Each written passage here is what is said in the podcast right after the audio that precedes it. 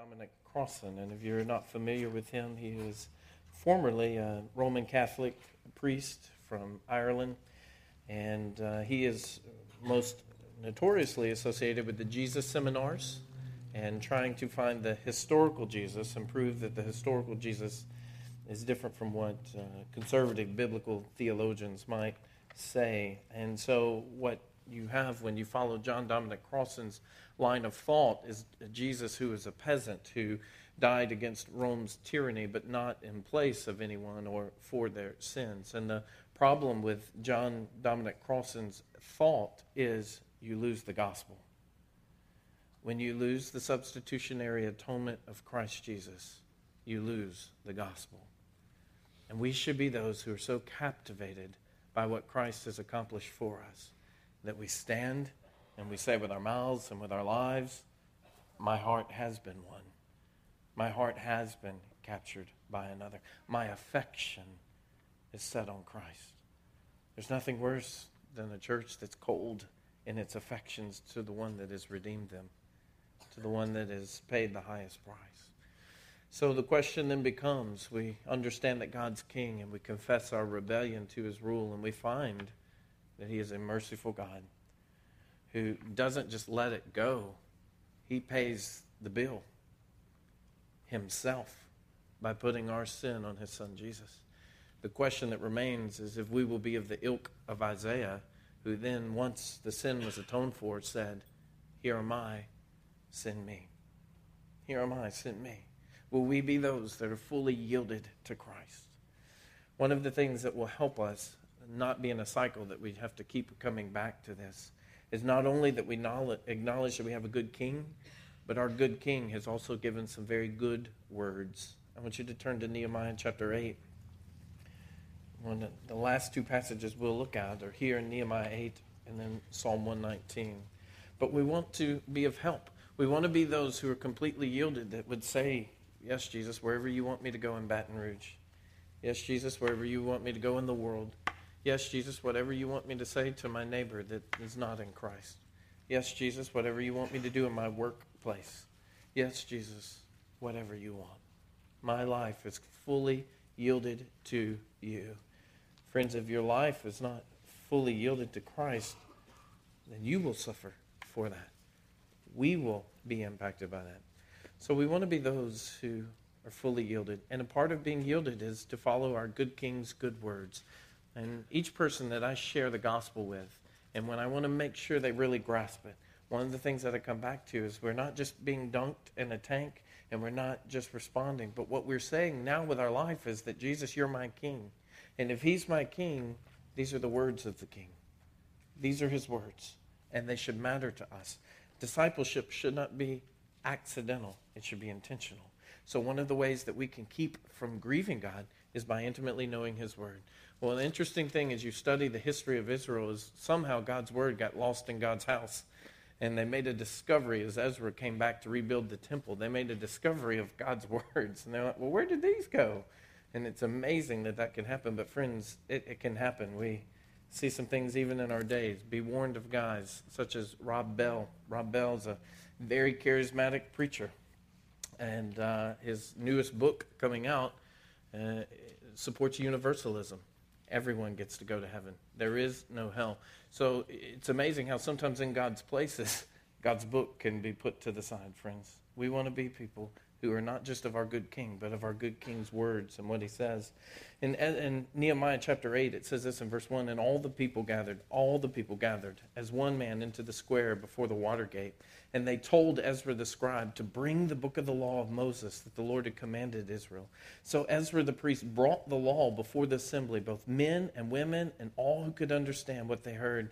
And on the first day of the seventh month, and he read it he read from it, facing the square before the Watergate, from early morning until midday. Now, how come y'all haven't ever done that with me? Y'all haven't ever said, look, from daybreak to noon, let's just read the Bible. Huh? All right, I want some emails about that. So they want it in the presence of the men and women and those who could understand, and the ears of all the people were attentive to the book of the law. If there's anything a pastor prays for, it's this, right? Verse 5 says Ezra opened the book in sight of all the people, for he was above all the people, and as he opened it, all the people stood. Why? Because it's not just a scroll, it's not just a leather bound book. These are the words of our very good King. These are his very good words. And we stand and we say, Speak to us. Speak to us. Feed us. Teach us from your word. Incredible respect that we see. Ezra blessed the Lord, the great God, and all the people answered, Amen, Amen, lifting up their hands. You see, they weren't Baptist either. They lifted their hands. You see, they were free to do that. They bowed their heads and worshiped the Lord with their faces to the ground. And then you find out about these Levites. It says Jeshua, Bani, Sherebiah, Jamin, Akkub, Shabbethai, Hodiah, Maaseiah, Kelita, Azariah, Jozabad, Hanan, Pelaiah, the Levites. Look at what they did. They helped the people to understand the law while the people remained in their places. They read from the book, from the law of God clearly, and they gave the sense so that people understood the reading. That's what expository preaching is, friends. It doesn't matter if you don't get it. It's not just about reading, it's about understanding and grasping. And so the Levites are doing this. In verse 9 Nehemiah, who was the governor, and Ezra the priest, and scribe and Levites, who taught the people, said to all the people, This day is holy to the Lord your God. Do not mourn or weep. For all the people wept as they heard the words of the law. Then he said to them, Go, uh, go your way, eat the fat, and drink sweet wine, and send portions to anyone who has nothing ready. For this day is holy to our Lord. And do not be grieved, for the joy of the Lord is your strength. So the Levites calmed all the people, saying, Be quiet, for this day is holy. Do not be grieved. And all the people went their way to eat and drink and to send portions and to make great rejoicing because they'd understood the words that were declared to them. You see, when they got the words, there was joy that came from them. But watch what happens the next day. On the second day, the heads of the fathers, the heads of fathers, houses of all the people, with the priests and Levites, came together to Ezra the scribe in order to study the words of the law. Dads, there you are. These are the kinds of dads I pray for. The dads who gather the next day and say, I want to get the word because I've got to lead my family. You see, they didn't have many scrolls to take to their house, they didn't have a ton of Bibles that they could get at Lifeway. And so they gathered and they said, Teach us from it so I can then go and teach it to my children. Who are you going to take these things to, friends? We don't just intake, it's that we may share with others, and dads especially. How do we not end up in this cycle of rebellion to God, rebellion to God, rebellion to God? It's because we as dads help lead our home to say, here's the words of God. We're going to walk in them. We're going to walk in the words of God. These are the types of dads that I pray for. And then here's what happens they discover something. Verse 14 they found it written in the law that the Lord had commanded by Moses that the people of Israel should dwell in booths during the feast of the seventh month and that they should proclaim it and publish it in all their towns and in Jerusalem. Go out to the hills and bring branches of olive, wild olive, myrtle, palm, and other leafy trees to make booths, as it's written. Isn't it interesting? When they got in God's word, they discovered something they were doing was not what God desired. They discovered God had some very good instructions. So they had been practicing the festival of booths, but not in the way that God had prescribed. And it's interesting, they found what God wanted in His word. Isn't that shocking? Isn't that amazing? This is why this cannot lie dormant on our table between Sunday to Sunday. That's why it can't go like this and we be people of the word. We must be those who take it in because God has something He wants us to say. He thought it was so important, He made sure it was written down. He made sure over a period of 16 to 2,000 years, 40 authors, to have it written down and preserve it for us that we might have it today. Well, it goes on to see this. Verse 16 So the people went out and brought them and made booths for themselves, each on his roof, and in their courts, and in the courts of the house of God, and in the square at the water gate, and in the square at the gate of Ephraim. And all the assembly of those who'd returned from the captivity made booths and lived in the booths. Now, watch this. From the days of Joshua, this is Joshua, it's spelled Joshua, but it's Joshua, the son of Nun, to that day, the people of Israel had not done so and there was very great rejoicing. Friends, when we follow the good words of our good King, there's much joy. There's much joy. Could part of the reason be why we lack joy be because we lack obedience? Could part of the reasons be that many churches lack joy is because the words of the great King have been put to the side? I want you to turn to Psalm 119. It's where we'll close in our teaching times and in our focus on Scripture.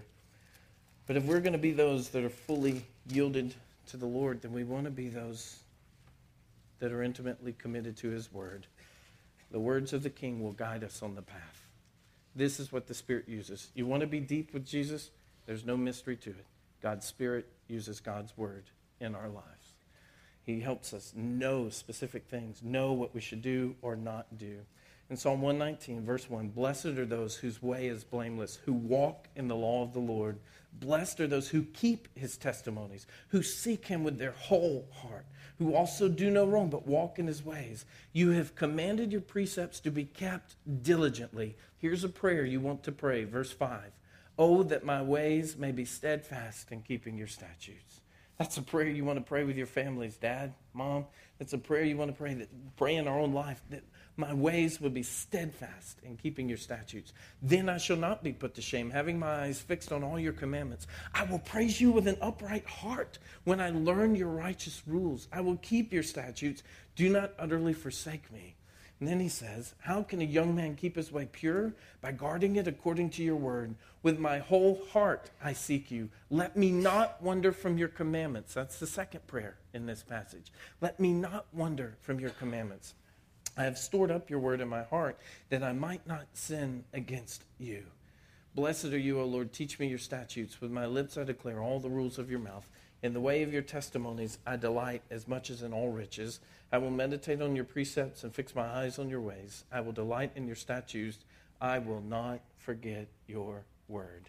As you journey back through the history of Israel, you'll find when they entered into disobedience, it was because they either forgot the word or they rejected the word of the good king. When we get in cycles of disobedience, the majority of the time it's because we're not walking in his good words. One of the best ways you can do that is be intentional to say, What does he want? And I'm going to do it. To be intentional about storing it in your heart so that when you're at Walmart, you don't have to pull your Bible out and be like, Well, what did God say about that? It's already here. We know what God says about it. So that it's stored up, that I don't sin against you. Will we be the people who are fully committed? Or are we going to be the people that play games? If we're the people that play games, let us not waste his time and our time. Let us be the people who understand what the substitutionary atonement of Christ means and the people who never get over it. But we are forever changed. And because we grasp he's our good king, we walk in his ways and in his word, and the word of Christ dwells richly in us. Colossians 3. There are enough people, friends, that the word dwells sparsely in, that the word dwells barely in.